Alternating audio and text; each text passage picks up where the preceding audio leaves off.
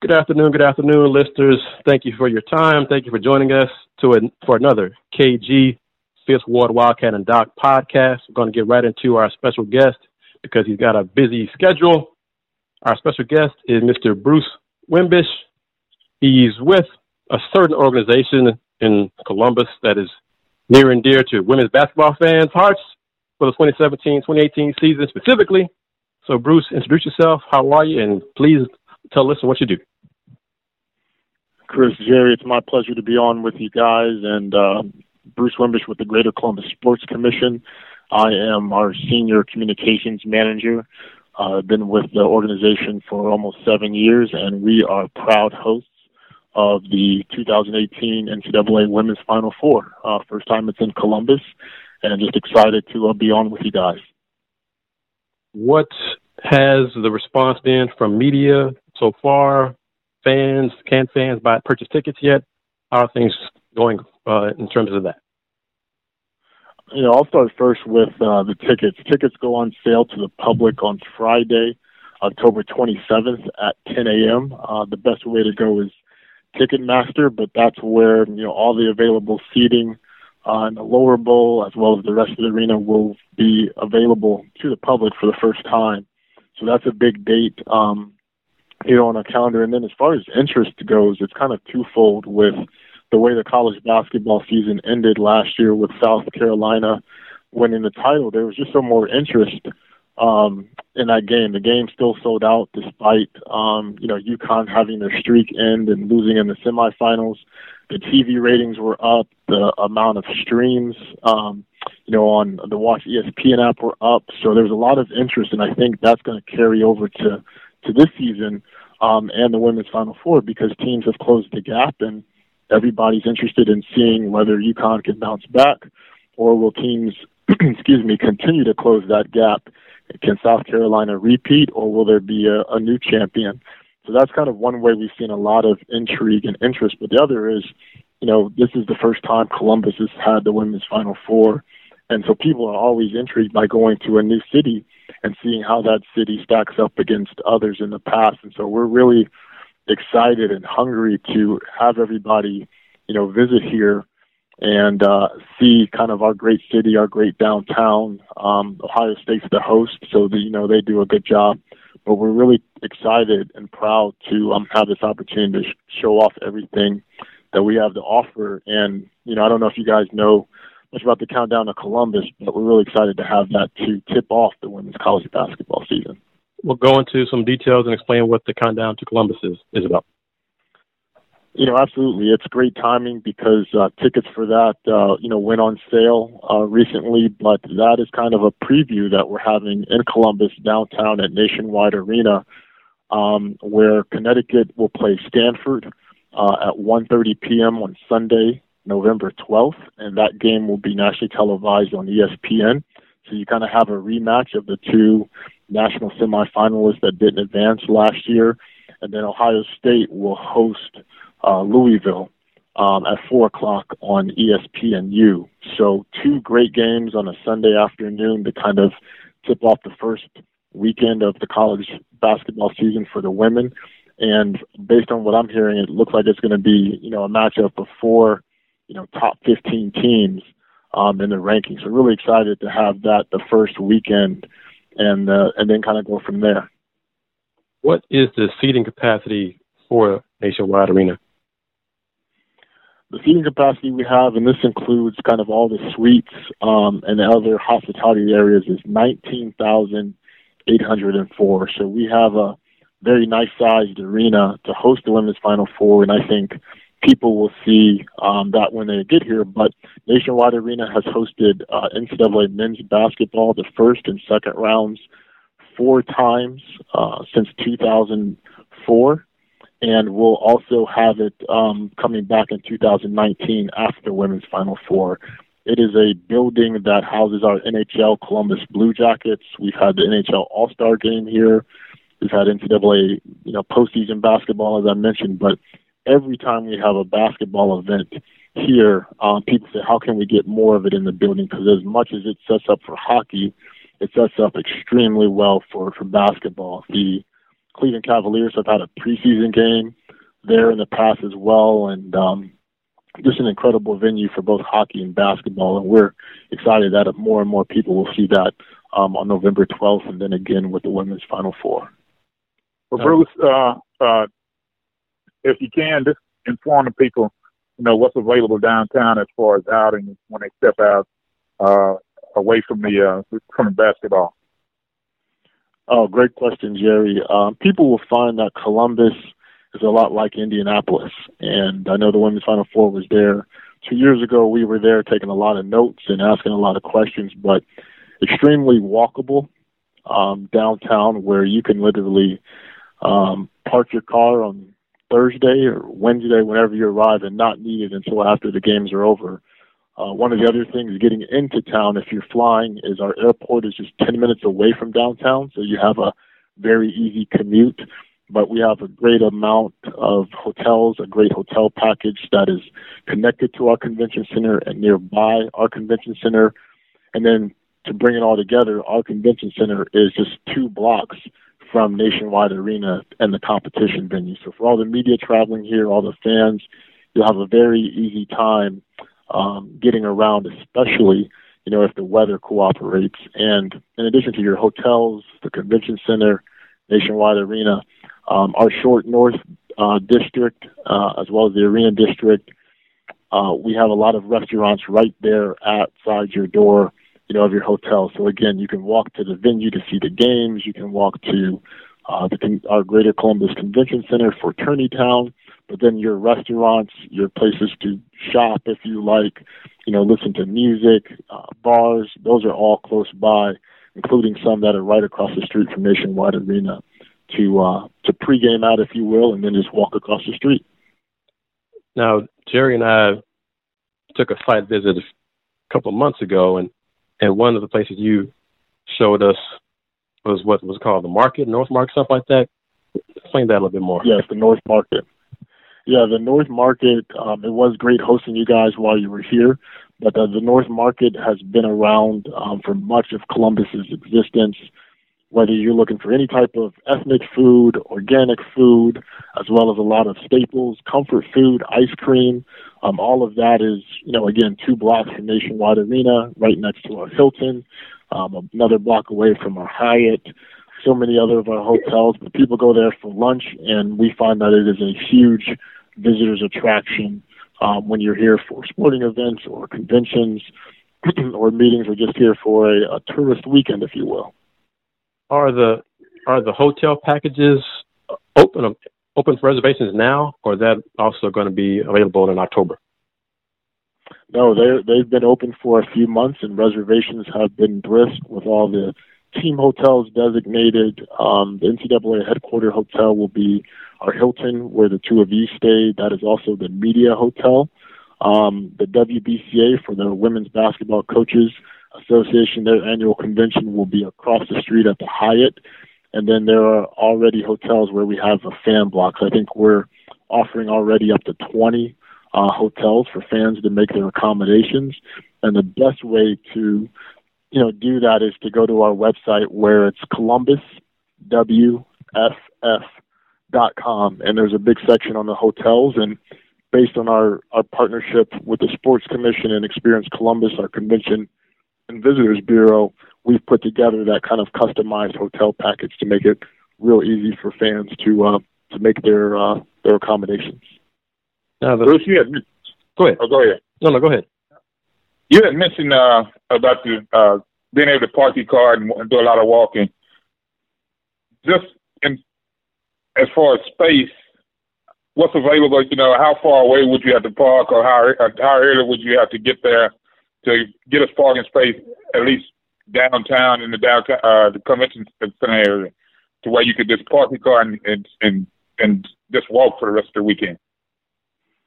I think you're going to be in a good place. Yes, the Friday um, semi semifinals are there um, that evening, and so yes, it's a work day, but that's what the Sports Commission in Ohio State will work on to have you know perhaps some of our major companies downtown um, such as Nationwide and, and others, kind of maybe um, close offices early and allow more of the visitors who are coming in to have those parking spaces.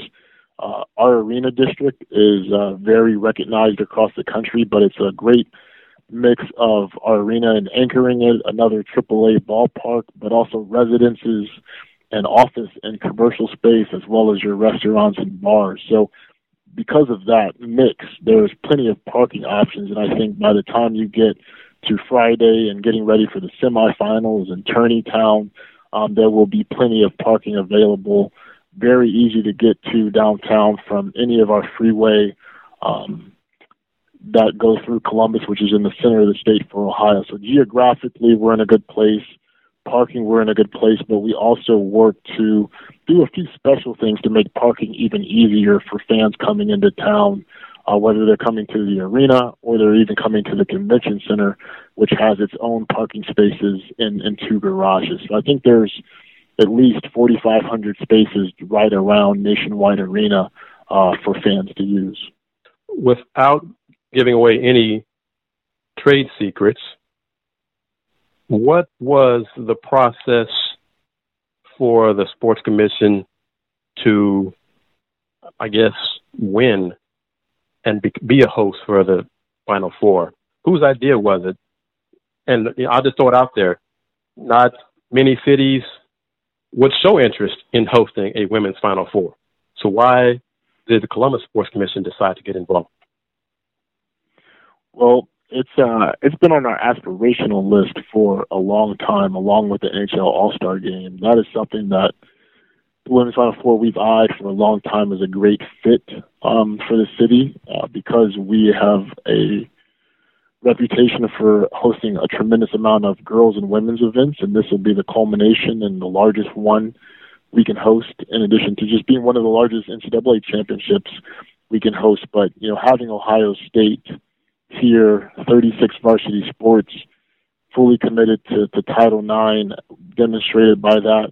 You know, we collaborate on all of these bids. And so, you know, talking with Gene Smith, the athletic director at Ohio State, one of the favorite things I hear him say is for all of our student athletes, we want as many championships to be hosted in the city where they can play in their backyard. And we've had that happen with uh, men's volleyball last year that team won. We've had the women's volleyball championship here, and now the women's Final Four, and so many others. So Ohio State has always been interested.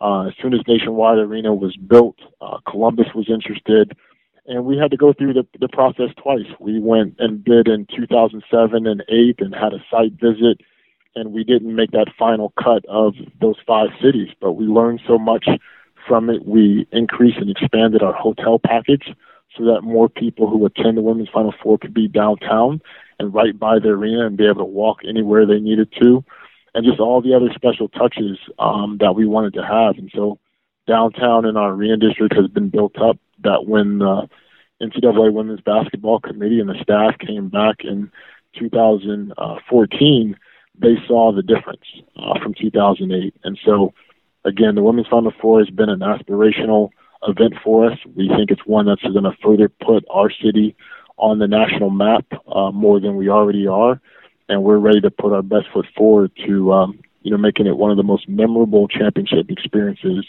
uh, ever. And one of the things I, I don't want to turn this into a, a commercial for Columbus, but I do but I will. what did you mention to us? About lessons being, it's about lessons learned. Exactly. But Bruce, Bruce, go into some more details because when in 2014, when I saw Columbus as one of the finalists, I was like, Columbus? Why Columbus? What is in Columbus? So, explain to the listeners why Columbus. What is in Columbus? That that is because when we were there, I was surprised at how much that we could do. So just go into the marketing and the promotion, are you involved in any of the marketing ideas and et cetera that Sports Commission has really done a great job of uh, so far? Yeah, I do get to have a hand in it, and it's you know more so taking a lot of of what's built and, and sharing that with the media and anybody that I come into contact with as much as possible. But we're used to people being surprised and kind of asking questions beforehand and then when they leave here, they just said it's usually one of the best experiences they've ever had. And so Columbus is underestimated, underrated. Uh, it's it's time where people have said Columbus punches above its weight. Um, and that's going to be harder to do in the future because we are the 14th largest city in the country, the largest city in Ohio, um, passing up our sister cities in Cleveland, Cincinnati, uh, the state capital um, as well, and, and just thriving. Um, I don't think there are too many cities that can have that type of combination of being a top 15 size city as well as having one of the largest um, universities in the Ohio State University just 10 minutes away from downtown. So that's one value proposition that Columbus has that more and more people are recognizing. But we always run into, you know, what is there to do? And people are just blown away by the number of skyscrapers here, the fact that you pretty much can almost find anything that you're interested in here. And that's why the Women's Final Four is, is so big for us because we'd love to have a national advertising campaign to tell people about that. But what we do have is these opportunities to show people that when they get here, their money goes along with it because it's affordable. Um, everything is just easy. People are very hospitable and welcoming. It's clean. It's safe. Um, we're very diverse, smart, and open, and we just need these type of opportunities to show that off. So the women's Final Four, you kind of asked before, why was it so important to us? That's one of the reasons because we we just can't have these type of opportunities, enough of them that the women's Final Four presents in showing off the city to a lot of people who haven't been here in 15, 20 years, or who have maybe never even been here before. Assuming the 2018 Final Four is a success for Columbus, will Columbus host put it, put in a bid for another Final Four? You know, I think that is definitely our, our plan. Is we, you know, had a goal of, of landing the women's Final Four, and we've achieved that, and, and just want to knock it out of the park. But we'd also like to be in that rotation where you don't have to wait 10 to 15 years until the next time around. And so we really want to impress the fans the teams, the players, staffs, and coaches, but also the NCAA committee, so that if we do decide to bid on it in the next um, cycle, um, we're ready. We've got our resume. We've shown it off, and we've done a great job with a lot of special touches. Um, but we do uh, plan to look at it again and see how this year goes. Um, as a bidding cycle, I know just opened up a few days ago. Correct, and and Jerry, I don't, I don't want to put words in your mouth, but Jerry and I, Wildcat and I, have dreamed, hoped before we die that the city of Houston will host a women's Final Four. but Bruce, I will tell you, saying, I will tell you, Bruce, he's not lying. We we dreamed about that day from the first time we went. It was like, okay, we we've been our eyes have been open. It's been mentioned in a in a uh, offhand uh, conversation, and then some folks got real serious about it, and it was like, okay, they planted that seed. Let's go, let's go and see what we can get done. And I'm gonna be honest with you. The day when we found out, especially on, this, on that particular cycle, when you all made the finals, was disappointing. It, just it just hurt. It just hurt. It just hurt. Well, it hurt even more when Dallas won. That's what hurt even more. Oh, that that was a killer we had to do some drinking that night. I would be honest that we had to do some drinking because we just couldn't accept it. First, you all got it, got this shot, and then Dallas won. I was like, damn, when is it? When I, when is our time coming? When is our time coming? Now, well, I, know, I will admit, ho- hopefully, after the the city, uh, uh, Toyota Center hosts the uh, men's regional in uh, in I think it's 2019, Chris. I think so. Yes, sir. Uh huh uh, I hope when that happens, everybody will will get on, will not so much get on board, but yeah, get on board. Yeah, get on board. Yeah, because I want them to see for themselves what they're missing, and that opportunity uh, only comes around so many times, especially for a small building when uh, everybody is, is on the on the men's side when they've gone to the to the big arenas to the stadiums to be hosting a regional and in a small arena, in a basketball, in an actual basketball arena. Just see what the opportunities are that's in front of them, and actually use that as a stepping stone uh, and steps to move forward, and actually just, just say, okay, we're not missing an opportunity again. It's about time Houston moves into the rotation and on a regular basis, not only on the men's side but also on the women's side. Yeah, I think you know Houston is definitely in the the hearts and minds of a lot of people, and as everything is rebuilt, I think there could be a new perspective as to we need more events to bring tourism, you know, back and all of that money that's injected into the economy to help, you know, build the city back up. So I think, you know, a lot of sports commissions, uh, we are very friendly despite being competitors, especially if we're not going after other events. But uh, I think a lot of sports commissions may come to Columbus for uh, the Women's Final Four just to see how it's done and those that are thinking about it in the future. So I we know the the Houston uh, colleagues very well, and you know if they would love to come visit, you know we'll welcome them with open arms. Bruce, real quick before we wrap it up, have you? Is it too early to, I guess, mention or know the projections for financial impact Women's Final Four will have on Columbus?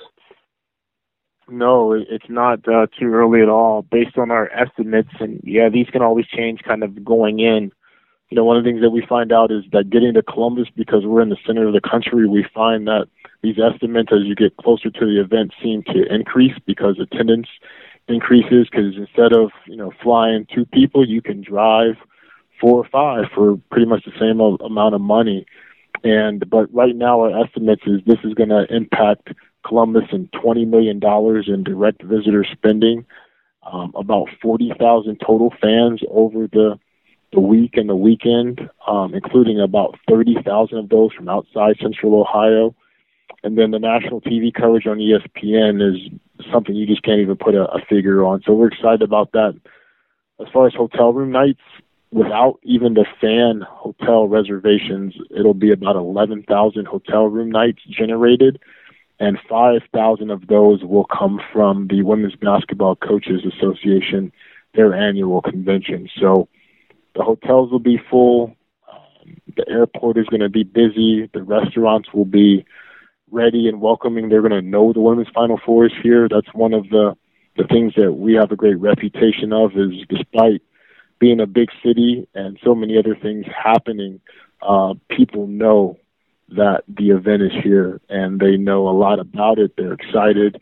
And uh, I'm not saying I'm going to rush for it to be, you know, March 30th right now. There's still a lot of work to do, but um, we can't wait even for the countdown to Columbus in November and then the college basketball season to be underway.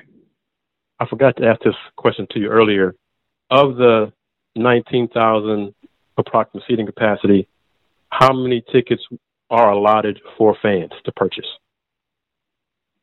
It's a, it's a good number. I don't know that actual split, um, but I will say there will be tickets that are held, um, you know, for various stakeholders such as the schools and the teams, um, the NCAA and ESPN and, and some of the, the sponsors of the women's Final Four. So there's always holds for those, and then as you get closer to it, you start to realize how many of those tickets um, on hold are actually going to be used. And so there are opportunities, you know, closer to the event where things may become available. But that's why, you know, October 27th, that Friday, 10 a.m. is, is really important because that'll be the first opportunity to get some of that uh, premium seating um, for what, what really could be an exciting, um, you know, three games that weekend. Some other things to, to know is you know, Ohio State is going to just be the second Big Ten host ever to have the Women's Final Four, joining uh, Minnesota in 1995. And this will only be the third time that it's in Ohio. Um, in 1997, it was in Cincinnati, hosted by Conference USA. And then in 2007, it was in Cleveland, hosted by Cleveland State University and the Mid American Conference. So we're happy to have this event in Big Ten country, you know, based on all the the major cities around us in Detroit and Chicago and Pittsburgh, Indianapolis, Cleveland, Cincinnati, Nashville. It's very easy to get here, and this is basketball country. Um, so a lot of people are going to travel, but it's definitely going to have an impact. Tickets, I think, are going to be robust. We've been pushing it hard locally in Columbus that we cannot sell out this game, which is our goal, without our local fans. But we have to make sure that our local fans know that tickets are available and they just don't assume because the Women's Final Four is such a big event that it's automatically sold out. You're on Twitter, and so if listeners, fans have questions, can they send you a tweet with their question? And if so, what is your Twitter name, account, handle? You know, absolutely. Um, Working with the media and fans and public relations, very accessible, always here. Um, my Twitter handle is Bruce, B R U C E, Cbus, C B U S, Sports. So all together, Bruce Cbus Sports. Um, very accessible, but also um, our website in Columbus, WFF.com, is already made with a lot of answers to everybody's questions about what can they do while they're here, their hotel reservations, getting in and out of the city. Um, we're trying to be as prepared as possible and you know, get as much of those kind of initial questions out of the way for people so that we can work on some special things that they can experience while they're here that may not have happened before. Bruce Wimbish, Columbus Sports Commission. Jared, do you have any final questions for Bruce? No, Bruce, not right now. If I do, I'll trust me. I'll send you a, t- uh, a uh, email, tweet, whatever. Uh, get an answer for it. But uh, yeah, today has been a good conversation. It's been a good day. Uh, glad to hear from you. Hopefully, some folks got some insight to what's go- uh, what's going on in Columbus as a city, and some folks that are uh, definitely looking forward. I presume uh, going to Columbus for the uh, Women's Final Four. Bruce, do you have well, anything? I appreciate the opportunity to to talk with you guys, and again, it was great to have you visit us for a short time, and we look back to having you here for the for the countdown, and uh, just appreciate the opportunity to talk more about women's basketball and the women's Final Four. Oh, one other thing, um, and it's and that's I'm sorry that, that neither one of us thought about it until now. Bruce, how did you uh, enjoy? What was your insight into uh, being invited to the summer mock? The mock selection exercise, um, I, I was just blown away. You know, I, I follow basketball very closely and March Madness for both the women and the men, but to sit in that room with about 60 other people, you know, NCAA staff, committee members, you know, from all different conferences across the country, a, a few media, um, as well, and see the art. You know, not only that it's an art, but it's also a science to how that bracket is put together and all the different factors that go into it that you try to maximize and make. Um, I just tip my hat off to the committee, but also for all the individual staffs for NCAA institutions that all year long, you know, have to champion their their conferences and their schools um, to try to make it for a bracket. It is an incredible amount of work, and I think that's what's great about what our sports commission does in complementing Ohio State is they continue to work on the event and the team side and all of those operations, and we get to work with the hotels and the other facilities and all the hospitality offerings that our city has. And when you put those things, those two things together, um, it's really a great combination. And that mock selection exercise showed me even more just how those two things relate. Bruce, I'm good. Thank you very much for your time. Do you have anything that you want to mention that we did not ask you about? No, just excited about the countdown to Columbus. If you can't visit, um, tune into ESPN November 12th at Sunday at uh, 1:30 for UConn and Louis and Stanford, and then right after that, switch over to ESPNU to see Ohio State uh, take on Louisville. And I don't know if it's a preview for the women's Final Four. I know no school has ever hosted and played in it, but I know Ohio State women's basketball is not shying away from that being one of their team goals for the season is hosting it and, and getting to the Final Four for only the second time uh, in the school's history. Bruce Wimbish, Columbus Sports Commission. Thank you very much for your time, and and if your schedule allows, we'll try to uh, speak with you again for another podcast in the future as we get closer to the Final Four to get an update on ticket sales and things like that, if that's cool with you. But you all right, great. This is this has been very informative. I appreciate it. Thank you very much. And you take care, and we will see you November 11th, last 12th for the countdown to Columbus. All right, fellas, take it easy. You too. Bye bye. All right. All right. Thanks again to Bruce Wimbish from the Columbus Sports Commission for speaking with us in this podcast. And now we're going to uh, talk some HBCU football with our man Doc. So, Doc, you got it, man. Yeah, let's get into it. Uh, very intriguing weekend for Black college football, HBCUs, mid-major division, major division, some crucial games. We'll give you the top five teams in the top ten this week. You can go to phg-agency.com. The entire top 10 will be listed by Wednesday. You can go and listen to the show where we'll give the entire top 10 on Tuesday. It airs from 5.30 to 7 on KKBQ 92.9 FM HD2. Uh, if you can't uh, catch it uh, on your FM HD2 radio, you can catch it streaming at k2h-tv.com. Again, that's k2htv.com. We also do it as a SoundCloud podcast. We can catch it at your own time, and it'll be up updated on there uh, next week. Say that again. Major Look up there. games. Yes, you can catch it on Wednesday or Thursday uh, next week as a podcast, as we'll have it posted on SoundCloud uh, dot com. It usually takes a day or two to get it completed.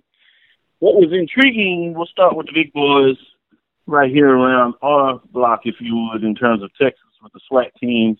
Both Texas teams, local teams, were in action. Both of them were in the road. In fact, the entire West Division was on the road. Oddity in a lot of ways from a scheduling quirk because it doesn't happen in reverse order. But this week you saw all 10 SWAC teams in action, and you actually had the entire West playing the East. In fact, the entire West was traveling to Eastern Division sites.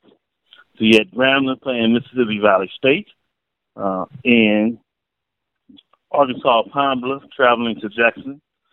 You had Texas tra- traveling to Huntsville to play Alabama A&M, and that's Texas Southern. As well as you had Southern traveling uh, to take on the Braves of Alcorn State. And last but not least, the one that I was actually able to travel and see last was Prairie traveling to Montgomery to play Alabama State. A uh, couple of teams got the first win on the season. Big news for Alabama A&M, the Bulldogs. They defeated Texas Southern. Actually, uh, intriguing matchup in this game is Alabama A&M put up 30 points, really beat up on Texas Southern Tigers in a lot of ways, 30 to 13. So uh, the Tigers of Texas Southern University have a lot of work to do. Uh, the Keel Glass of Alabama A&M passed 22 of 37, 337 yards and two touchdowns. He looked really good. Jay Kristoff, Texas Southern was uh, just had uh, nine carries for 74 yards, so he got a lot of his yards on the ground. He did rush for a touchdown in the action. My understanding, though, that he uh, may be in trouble in terms of a shoulder injury. We'll have to keep you updated to see how that goes. Alabama A&M Octavius Miles had four receptions for 100 yards and a touchdown. Boy, he went deep with the big ball to really blow up that game in regards to uh, for the Bulldogs of Alabama A&M. Uh, looked like Texas Southern's long travel. They ran the bus. Uh, certainly different from that was Prairie getting their first win as they actually took a charter plane and flew to Montgomery. They shut out the Hornets. I haven't seen the Hornets play like this as Prairie was very stout on defense, but Alabama State has some major issues at the quarterback position. They just could not move the yard, uh, move the ball, if you would. Uh, but a nice shutout. Last time Prairie had a shutout, 2008. Uh, they won a championship, 2009 there, so should be interesting. You're gonna have a lot of Prairie fans are happy about hearing that. Mel McCullers did his thing, 14, 27, 173 yards and a touchdown. But Stephon McCray really got it done with nine carries, 104 yards and two touchdowns. Hardy, Uh, Marcus Hardy, that is, had two receptions, 79 yards and a touchdown. So Prairie played really sound on offense, still trying to get it together. You had the Grambling State Tigers defeating the Delta Devils. They did this on the defense. The offense struggled quite a bit, which surprised a lot of people in terms of Mississippi Valley. This is a team that everybody seems to get well on. Uh, but uh, Grambling did what they had to do. They get the get the win, thirty-eight to six, and uh, six a touchdown in that game. So you can see, as I said, they really got it done on defense. The other game was Southern. Alcorn State win the game going away 48 to 31. This is after trailing like 24 to 3 early in the game, which is really has a lot of Jaguar fans upset, much like Jackson State. Uh, we'll get to that upset shortly here uh, in many people's eyes. But Alcorn Braves get it done. The Lance Turner churned out a career high 270 yards with two touchdowns as he just was ground and pound. They were eating it up. Austin Howard did come back in this game, got his knee brace, and he played pretty solid 274 yards and two touchdowns, 24 and 45. He did have an interception, but he was solid in that game. Uh, Dennis Craig for Southern put up some yards, three receptions, 96 yards, and a touchdown. But they just couldn't stop the ground, ground, ground game of the Braves. Uh, that is the Jaguars, so they take the L. Jackson State uh, lost in overtime, had an 11 point lead in the fourth quarter, let it get away. And Arkansas Pine Bluff gets it done in overtime, 34 to 27. And boy, the Tiger fans are livid. I'll put it just that way. Brent Lyles of Jackson State, 1829, had 127 yards passing. Jordan Johnson for Jackson State, 19 carries for 130 yards. Uh, so Jackson State is all over the legend, but they didn't get it done, even in terms of receiving yards. Jevon, uh, Javon Floyd had six receptions for 46 yards, but it was Lee Earl Patterson scored two touchdowns, including the game winner in overtime uh, for the Golden Lions as they jump out 1 0 in the SWAC. So the West still getting it done, 3 and 2 over the East this weekend. Seems to be interesting in regards to those matchups. Should look at the MEAC. MEAC has some intriguing games. Probably the best game of the week was the Thursday night game on ESPN between two contenders, South Carolina State traveling to North Carolina Central. Just let you know how well coached the Central Eagles are, and certainly how depth they are with uh, with talent. They went down to their third quarterback and still came from behind and found a way to win the game as freshman backup quarterback Chauncey Caldwell threw for two touchdowns and rushed for 77 yards, including a late passing touchdown to take the lead 33 to 28 and just nip the Bulldogs. Boy, the Bulldogs have two close losses this year um, that I'm sure that uh, must have them shaking their head. Remember, they lost that MEAC SWAC Challenge game when the wide receiver literally dropped a wide open bomb uh, that did not allow them to get the victory against Southern in that game. So Bulldogs just can't shake it. Dewan Ford, for example, the quarterback uh, for the Bulldogs was 17 to 25, 223 yards and two touchdowns. Uh, but you had the rushing game from Chauncey Caldwell at, at freshman quarterback, 18 carries, 72 yards, coming in late in that game, getting it done. Then Quan Caldwell, South Carolina State, had five receptions, 86, 87 yards and touchdown, looking really good. The other one that probably excites you was between the Howard Bison and Bethune Cookman Wildcats. I guess we can go ahead and say it now. The Howard Bison football program is back in the football business. As Caylin Newton does it again, scores late in the game, a winning touchdown. Uh, he threw for a touchdown and ran for two more, including that five-yard run of, with 39 seconds left in the game that dr- drove the Howard fans crazy, winning against Bethune Cookman Wildcats 26 to 24 in that contest. Howard brings their overall record two and two, one and zero oh in the MEAC way race. Uh, Larry Brihm for Bethune Cookman, the junior, Larry Brihm Jr. I should say, was 16 to 28, 185 yards and a touchdown.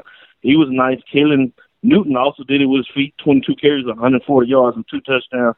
And Frank Brown for Bethune Cookman uh, did it in terms of uh, receptions, seven receptions for 80, 84 yards and touchdown.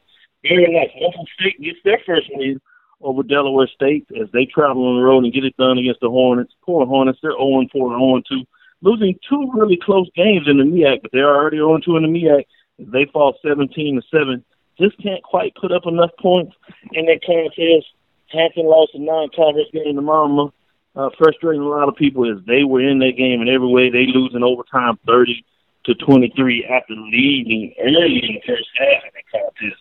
FAMU gets a bit of a revenge against Savannah State Tigers. It was close though, 20 to 14 as they go on the road and get it done. As FAMU is trying to show that they're back in the football business, but the team that everybody is watching, the only undefeated team at the major division level is North Carolina A&T, 49 to 17 over Morgan State Bears. They just haven't quite been the same they made a run to the championship. Usually, they just like they're back to uh, the middle of the pack, and at the bottom of the pack there. Uh, just can't quite get it done. Uh, another big score for a lot of folks is Bowie State, as they just seem to just want to beat up on everybody, putting up points uh, as they get it done this week uh, in stellar fashion, uh, playing some outstanding football in many ways. Ooh, it that doesn't make sense the way they just beating up on teams here and there. Uh, for example, they put up 76 points. Let me say it again: 76 points against Shaw, uh, 76 to seven. That looks like one of those beatdown games when you're talking about FBS Power Five schools bringing in the FCS program. But no, these are two conference folks. Uh, they put up 60, 60 some points last week. They do it better, 76 points this weekend, boy, you talking about a train that is rolling. Another interesting game in the CIAA for a lot of people was Virginia State uh, over Winston-Salem State, uh, two teams that played for a championship just a couple years ago. Um, they get it done in overtime. The Trojans come from behind uh, to get that win at home, 33 to 27 over Winston-Salem State. Some classic type matchups right there uh, for a lot of people, keeping things really interesting in the CIAA. Uh, before I go to the polls, uh, those are some of the games that I wanted to keep you up. So let me go ahead and jump into these polls at the mid-major uh, division level and give you the top five programs to see what changed this week.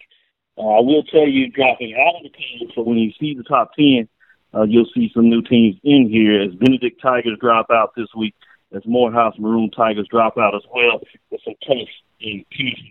Yes. But have those top five programs, we have two lead teams in the top five. Uh, so it'll be interesting week. We're going with Clark, Clark, Clark Atlanta Panthers as they improve to three and one on the season and one and zero oh in the conference race.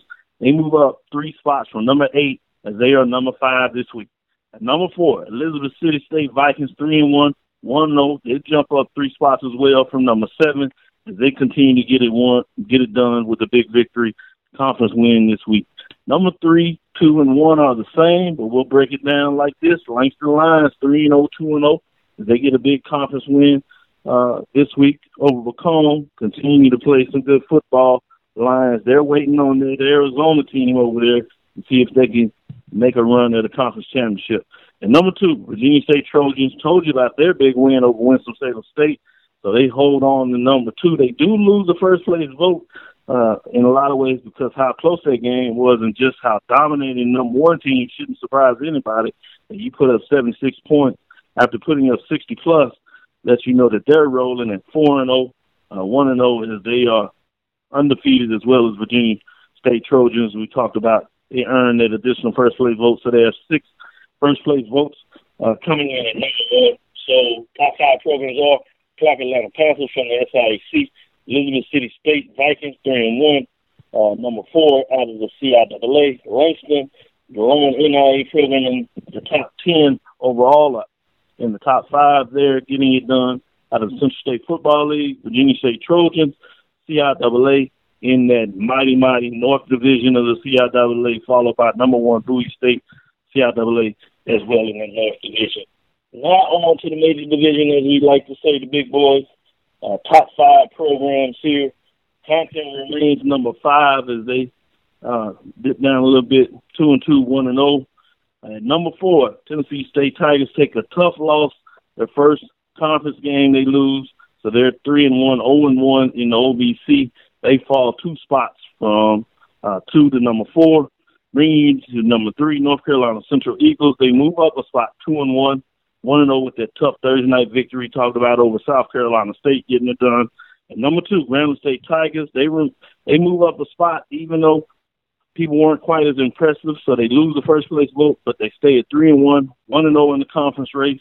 And number one, North Carolina A and T, they add three first place votes as they continue to dominate. The Aggies are four and zero oh overall, and one and zero in the conference race in the MEAC, getting it done. So top five programs are Hampton Pirates has the MEAC two and two, Tennessee State of the OVC three and one, North Carolina Central of the MEAC two and one, Grambling State Tigers of the SWAC three and one, and uh, the mighty Aggies of North Carolina A&T four and zero, one and zero uh, in the MEAC conference race, getting it done.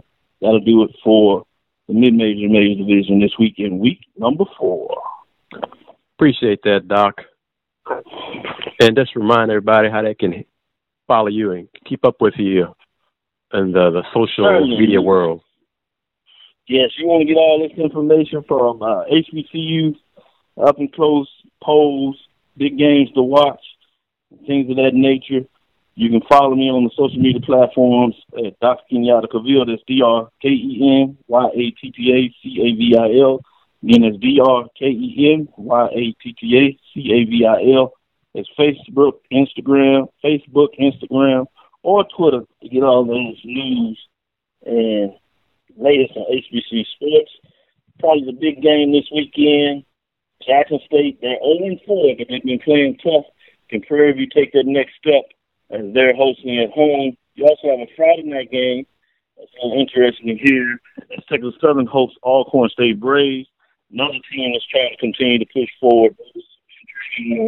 And one other one is Arkansas Pine Bluff at Alabama A&M. Both teams are one zero oh in the SWAC, so somebody's going to take a two and zero uh, SWAC conference position. Should be interesting when you're talking about that. I always like to be up there.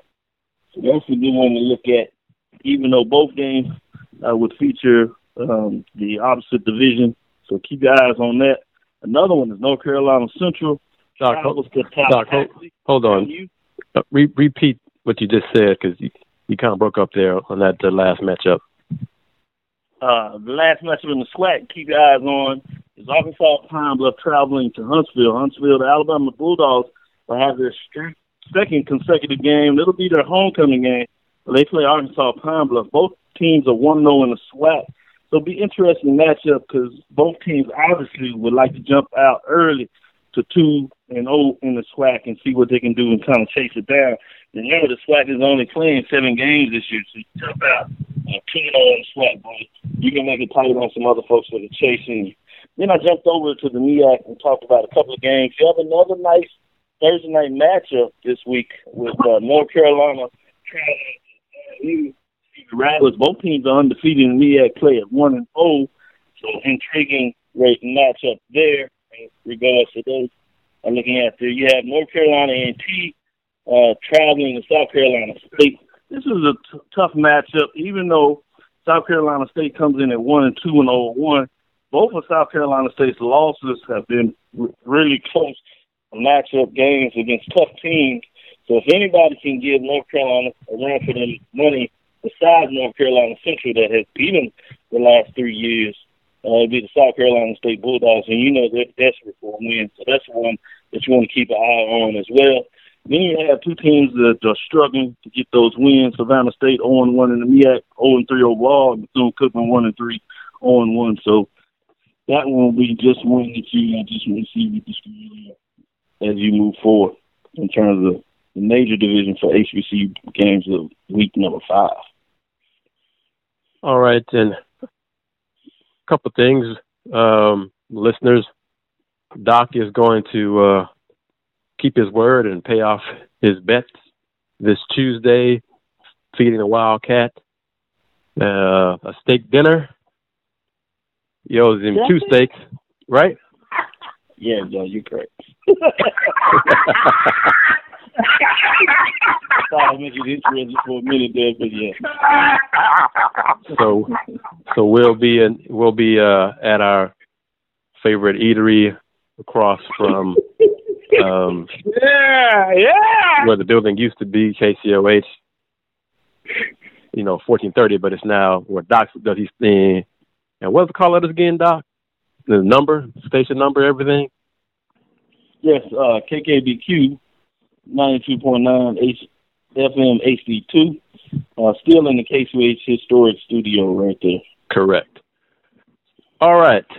Saturday after Saturday morning slash afternoon, I was enjoying what my time was it? What time was it? was enjoying my water and juice.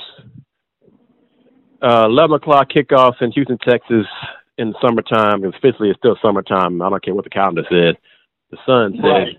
90 degrees. The thermometer said temperature said 90 degrees. It was hot. It was hot. We started drinking water and juice around 8:30. So it got hotter. So uh, it got hotter. We enjoyed some kolaches and things of that sort before Cougars played Texas Tech. Nice. We were, uh, I had my concerns, as I mentioned in the last podcast, whether the Cougars could beat Texas Tech, and my concerns were confirmed as Texas Tech jumped out to uh, an early lead. It was six nothing after the first quarter. Could have been more. Receiver dropped a wide open touchdown pass in the end zone. Um, Mm. Cougs trailed thirteen nothing. Clawed back within 13-10 before the half. Had a chance to get in scoring position before halftime. Low snap from the center who who was really struggling to, to snap the ball to Kyle Allen correctly, and it resulted in a fumble. So halftime score was 13-10.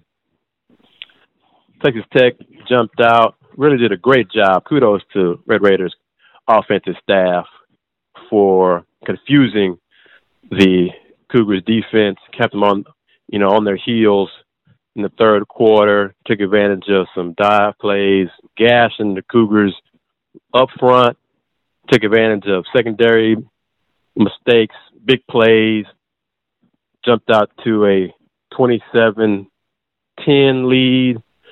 Kyle Allen struggled, QB struggled. He's talking about a difference in opponents, difference in in week to week. He looked so efficient versus Rice the previous game, 31 to 33. He was not efficient Saturday versus Texas Tech. He was awful. Really was. He just took a step back. He looked uncomfortable. He looked unsure of himself. His overall numbers don't seem truly horrible, but he made poor decisions at the wrong time, got picked off in the red zone. Um, his numbers are 24 39. He got sacked twice. He held onto the ball too long, got picked off twice, fumbled. The Cougars turned it over too many times um, in this crucial situations. And Kyle Allen's play was so poor or ineffective that Major Applewhite went to Kyle Postma fourth quarter, and Postma sparked the team, brought them back to uh, within three, scored 11 two touchdowns, 27-24, but they just ran out of time. It was really interesting to see how Postma saw things, and maybe it was because Texas Tech defense was more, I guess, in a prevent mode since they were up 17 late fourth quarter, so they were far back from the line of scrimmage. But Post, Postma took advantage and scrambled and ran to some open spaces that Kyle Allen just didn't do. So after the game, Chronicles Joseph Duarte during post game asked Coach Applewhite if it was a possibility that there'd be a quarterback change for the game against Temple, and Applewhite said that uh, all the positions are open. We got position battle, so it is possible. You know, there's competition in each position, and each player understands that. So we'll see how things go. We got a game coming up this Saturday, September 30th at Temple. It won't be easy. Cougars need to win. Conference play now starts. So losing to Texas Tech hurts in the grand scheme of things in terms of you know being ranked in top 25, but it does not deter the Cougars from the goal of winning the conference, the Atlantic, the American Athletic Conference Championship. So that goal begins Saturday. I don't expect them to uh, win the conference championship this year. I just think there's too many things that the team lacks. The secondary is just, just not good. It's not good enough at all to deal with good passing attacks. Um, there's just too many holes. Running game is just not from the running back position. Like you know, quarterback scrambles. It's part of running game, but you don't want your quarterback to lead your team and rush it. You prefer your running back to do that. So they got to shore that up too.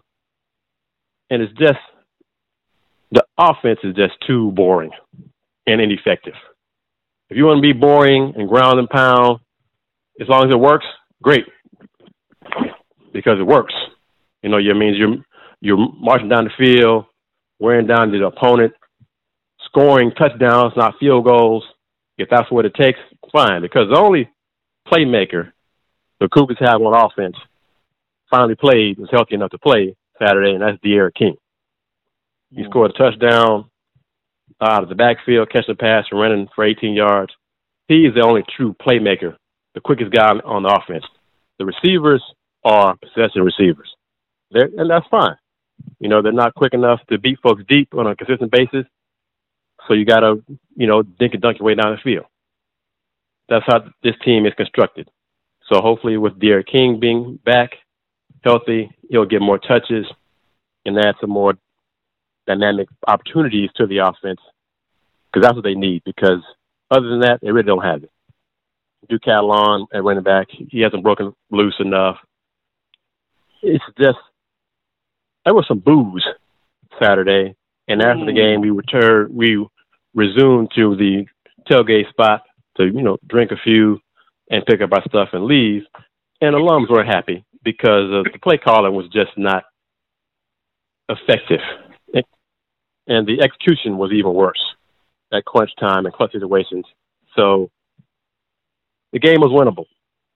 To Texas Tech's credit, so the fans, so the fans seeing it less in terms of talent, more in terms of coaching, critical, right? Design, the yeah, especially in the in the in the first half, it was just too many handoffs to the the running back up just straight straight up the gut, like you're just running into Texas Tech defense.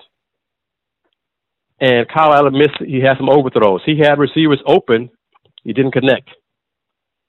We all know last few years. I mean, Tech, how far back you want to go? Texas Tech's defenses have not been good. That's true. Saturday's defensive performance was, was solid by Texas Tech. Give them credit for that. But there were enough opportunities for the Cougars to take advantage if they would have called better plays and executed those plays. Yeah, I was going to say that when you talk about just losing by three, twenty-seven, twenty-four, with all the critical analysis that you pointed out, the fact that even though you had put up two late scores, the fact that you lose by three, if you make a couple of key changes and make some plays, you'd like to feel that you could get that game. In the, in the one of Kyle Allen's interceptions, he scrambled. It was a broken play. He threw. A, it was roughly it was roughly 25 yard line, Texas Tech. So they were in field goal range. He scrambled, running toward the sideline, decides to throw across his body uh, back to the middle of the mm-hmm. field, picked off. Supposed to do that you know, I think I, I believe it was third down. So all he had to do was eat it, run, get what he can, run out of bounds, throw it out of bounds, whatever, and take the points. He took, you know, that pick. You just can't do that. Winning teams don't make those plays. You you just cannot take points off the board in that situation, and that's what happened. And that, and I and like I said, the transformation of how efficient he was the previous week to yesterday was like night and day.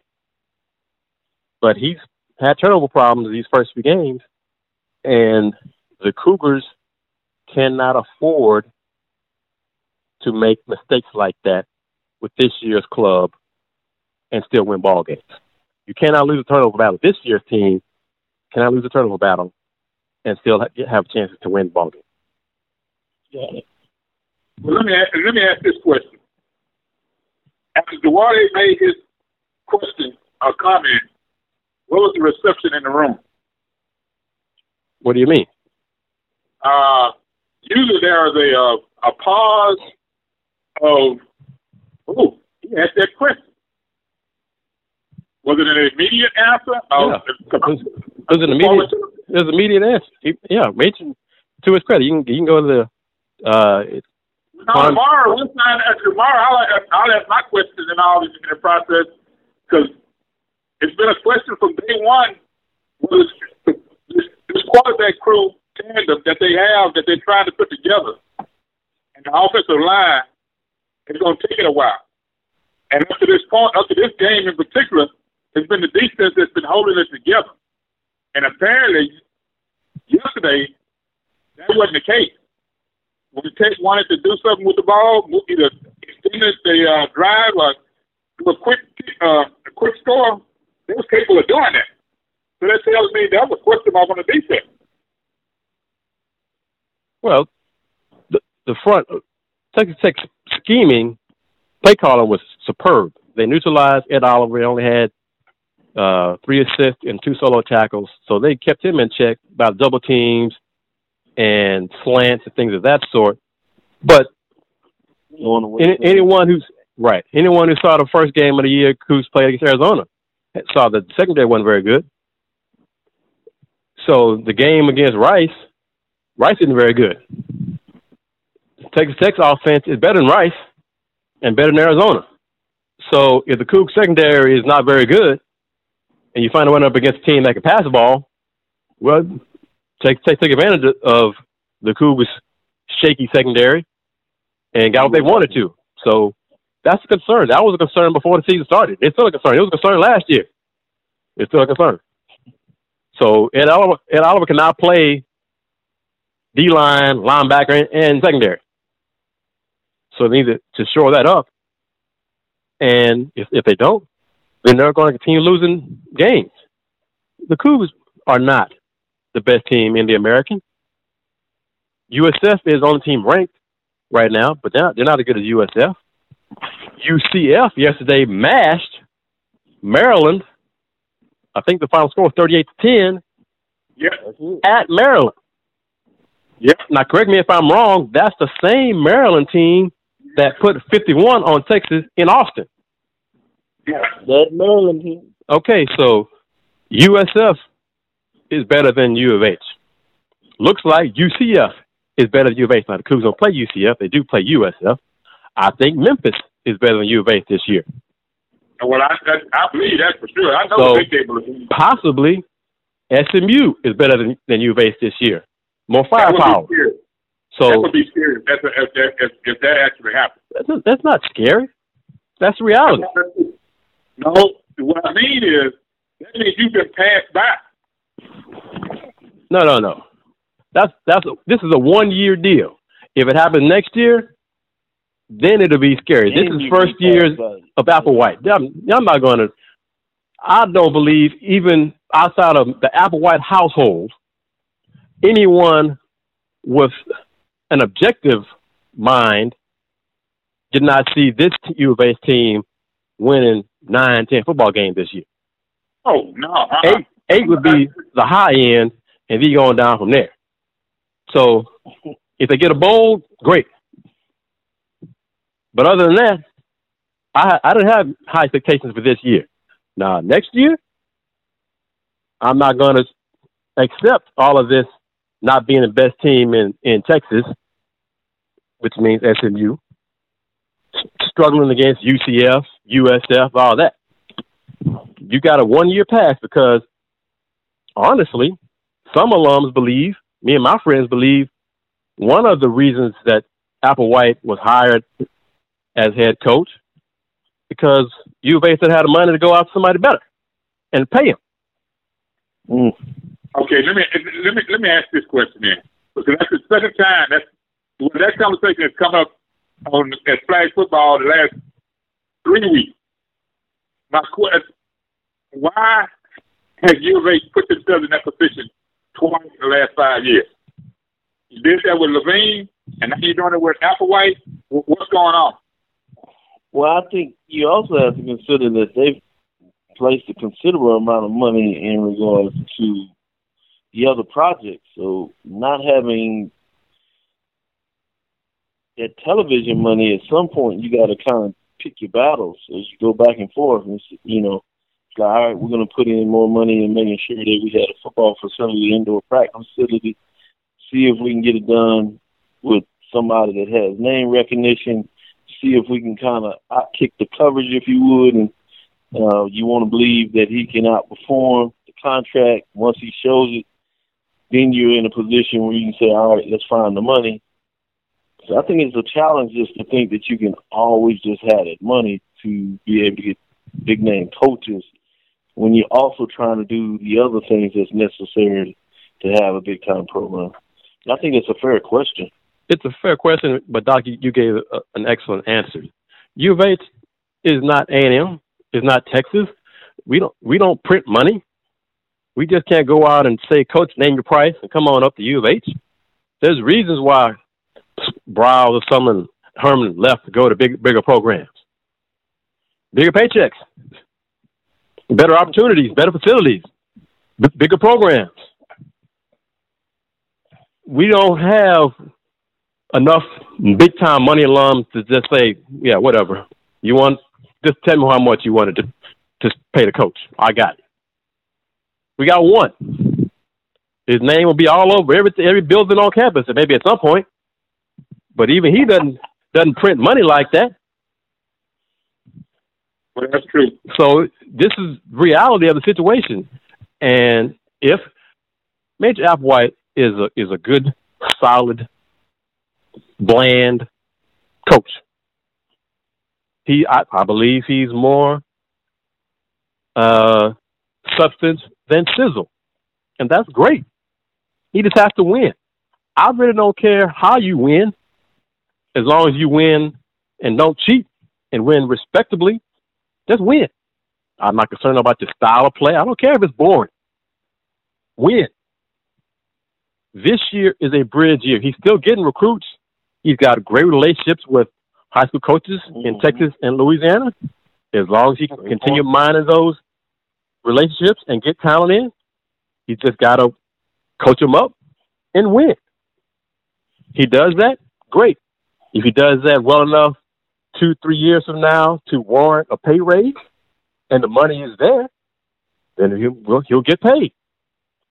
But when we talked about in previous podcasts of the basically H operating athletic budget operating in, in the red by a huge amount of money, where they go? Where's the money going to come from to keep, keep paying big time coaches to come here? If the money isn't there, you just can't pay them. Just won't happen. And just be just be real.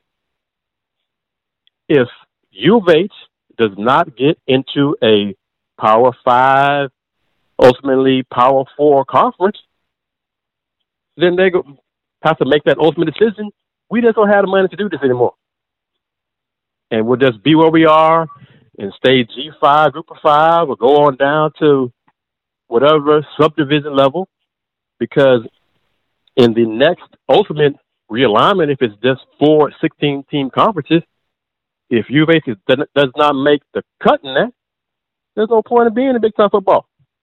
That'll be reality. Hmm. Wow. This is all in our move. There's there's no there's no wow that's reality. That's I'm not the first it's not the first time I've said that. I said it before. That's right when last, unfortunate truth for the situation yeah. at hand. Last year. And you're gonna have more programs that Wildcat that you probably say, Wow, that we'll have to make that tough decision. You know, that's that's the economic reality of the situation. Last year we had all those schools trying to kiss Big Twelve president butt and put on these presentations to be accepted into the Big 12 when ultimately ESPN said, no, y'all not going to do an expansion, so y'all just stick with what it is. And then Big 12 said, no, no, we're not going to do it. We're going to stay where we are. So they put egg through egg in all those schools' faces. So all those schools who tried to make a solid presentation are stuck. So if they don't get into a power conference, then those schools are just going to say, well, we don't have the money. So we can become a basketball conference and play football on low, low level. and it is what it is. That's what. It, that's reality. That is the haves are not going to have problems. The have-nots. That number of schools is going to continue growing unless some money and revenue comes from other sources and starts going to the have-nots. And part of me believes that the Power, Power Five schools are purposely choking out these other institutions. Yeah, I agree with that. Notice two days ago, I think it was Friday evening, Friday afternoon, Friday evening, Kansas announced a $350 million campaign. Kansas for football expansion of their stadium, new facility upgrades, renovations, etc. Kansas football. Kansas, we don't think of Kansas as a football program. That's not football business. So, but but three hundred fifty million dollars. Wow. That campaign project. Good luck. They got a donor contribution commitment of fifty million dollars from one person. I'm not know sure where the other three hundred million dollars going to come from, but they're doing that because they, you know, they term it. They want to start, you know, being competitive and rep- well represented in Big Twelve football. Okay. And I also think part of that is the fact, even if they're not necessarily competitive, I mean, I think that's where they want to be. But there's several studies says that suggest the cream of the football world is going to maintain the cream of the crop. But the other institutions need to make sure that they don't fall out of line. If realignment does take place, they want to at least be in the position where they can make an argument that we're doing our part. Exactly. I That's why they're doing it. This is about exactly about making sure that we're doing our part to maintain uh, where we are in a good stead and not somehow get left out, which was possible. Remember, this is a Kansas team that was struggling at one point when there was all the talk about uh, the implosion of the Big 12. Where would they go? Because they couldn't really make an argument that that they were in a solid enough position with football. So I wonder how much of this is more about that than it is truly uh, wanting to start to position some, themselves seriously in the football equation. Well, that's the, probably the reality of the situation, because in terms of TV markets and things of that sort, four or five years from now, if U of H wins and maintains relevancy in, on a national level, mm-hmm. then Houston is more relevant for a conference than Kansas in football. Right. That's right. And so with USF and UCF. So yeah, they're Kansas is trying to be proactive. We're going to see if, if it pays off for the next and possibly the final realignment on Division One level football. Yeah. yeah. Wildcat, share share with us your weekly this past week's sports coverage. Well, this week was pretty easy. Um, all I had was the uh, all I have, and what I what I was looking forward to was the SWAC women's volleyball roundup. it went pretty well. Had a nice crowd. Uh, I talked to Coach uh, Adams, the TSU women's uh, head volleyball coach, after their final match today against Alabama State.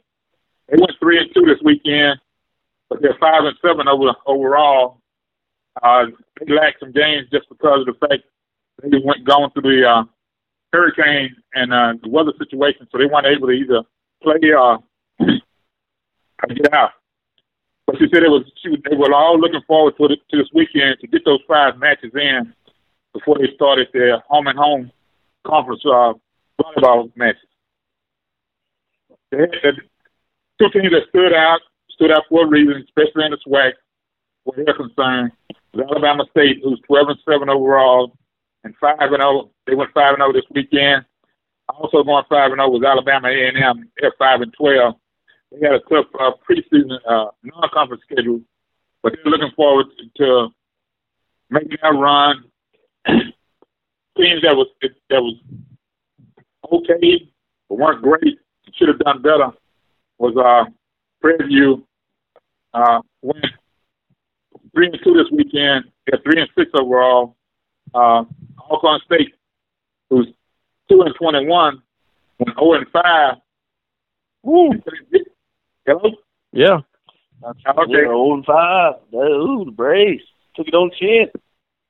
Well, that, that, they went through, the, the funny thing about today was Prairie went through that match today so quick we didn't even know the match was over with. that, was, that, that, was, that was the funny part all day long. I was like, wait a minute, they, they done? Yeah. Oh my goodness. Go and get the other two teams and come on out. So we got open court. And that's just the way it went. And it kind of shocked everybody. We, you know, you sitting in the gym, you're looking at two courts going at the same time, and all of a sudden the court is empty. you wonder what happened. But uh, Coach Johnson and uh, Adams, she talked about uh, how, they, how they were looking forward to this weekend, but also she said they're looking forward to uh, conference uh, match, and she's also looking for another trophy. She spoke about that often. And I do believe once they get their feet up on them, they get some confidence, and they get into uh, get into conference home and home play, match play, they'll be all right. It was a good weekend. They had some good, a bunch of high school teams, uh, a bunch of club teams that came out and watched. And as college coaches always say, it's always good to host something at home because it helps recruiting. And the one thing everybody found out, it's all about scholarships. And you find my child a scholarship. Well, this weekend they found out if you can play, you put forth an effort, you qualify for school, scholarship is yours. And how can folks find this information, sir? They can find it. the, uh, I just posted the, uh, the post game uh, interview with Coach Adams on YouTube, Blogger, Blogspot, and AK Read BCSR, Big College Sports Report. You can find me on the other uh, social platforms, Twitter, TweetDeck, and Facebook as Jerry L. Woodley Jr., J.L. Woodley 1. All right. We're going to wrap it up. Fellas, thank you very much for your time. Couple things real quick. Rockets Media Day is Monday, and it starts in a few hours. Looking forward to that. There will be some things discussed, considering um, the president of the Players Association is now on the Rockets team, Mr. Chris Paul. So we're gonna have some things to talk about with him. So oh, yeah, here's a tweet. So yeah, that's, that's going to be an interesting uh, discussion. We'll see how much basketball is discussed at media day. I know some media folks, some of my colleagues want to talk about basketball. Good luck with that. So, uh, but and next podcast, don't worry, listeners, loyal listeners, we will be going into further discussion about uh, number 45 oh, yeah. and his comments. Trust and believe that will be touched on in typical KG Fifth Ward Wildcat and Doc style. You know how we do sports and more here on our podcast. Want to touch on, if you didn't watch it, game one of the 2017 WNBA Finals today. I tell you, nice boy, this L.A. Sparks Minnesota Lynx game one of the five game series. Sparks won it, thriller, thriller, thriller, thriller. 85-84 game winning bucket scored by Chelsea Gray. Two seconds left, step back jumper. First quarter, I didn't think the game was gonna be competitive. Definitely didn't think it would end up in the going seesaw battle like like it did because LA jumped out to like a 26, 28 to two lead so kudos to Minnesota for making the game competitive, taking the lead in the fourth quarter. Game game one was on ABC. The other, I think, two, three, four, and five will be on ESPN or ESPN two. You can go to my women's hoops blog, HoustonRoundBallReview.com, to get the schedule for that. Good basketball, folks. You like basketball? Watch that. The two best teams in WNBA been away for the last couple years. It's the first rematch in the WNBA Finals since Comets Liberty, 1999-2000. So, good basketball, MVPs all over the floor. So just watch those two teams play and enjoy it. Going to wrap it up. Of course, I'm KG of the Houston Round Bar View, HoustonRoundballReview.com, Houston Roundball Review on Instagram, Houston Roundball Review on YouTube. Our podcasts are available on a lot of different avenues now. We're on SoundCloud. The links on, we've got our Facebook page, KG Fifth Wildcat and Doc on Facebook, SoundCloud, Pod Directory, iTunes, Google Play Music. If it's a podcast format, it's our podcasts are available. So check us out, spread the word. We have fun sharing our information and opinions with you. So tell your friends about it to give us a try. Let's do it. We enjoy what we do. Gonna wrap it up as I always do. In conclusion, be true, be cool, and do more.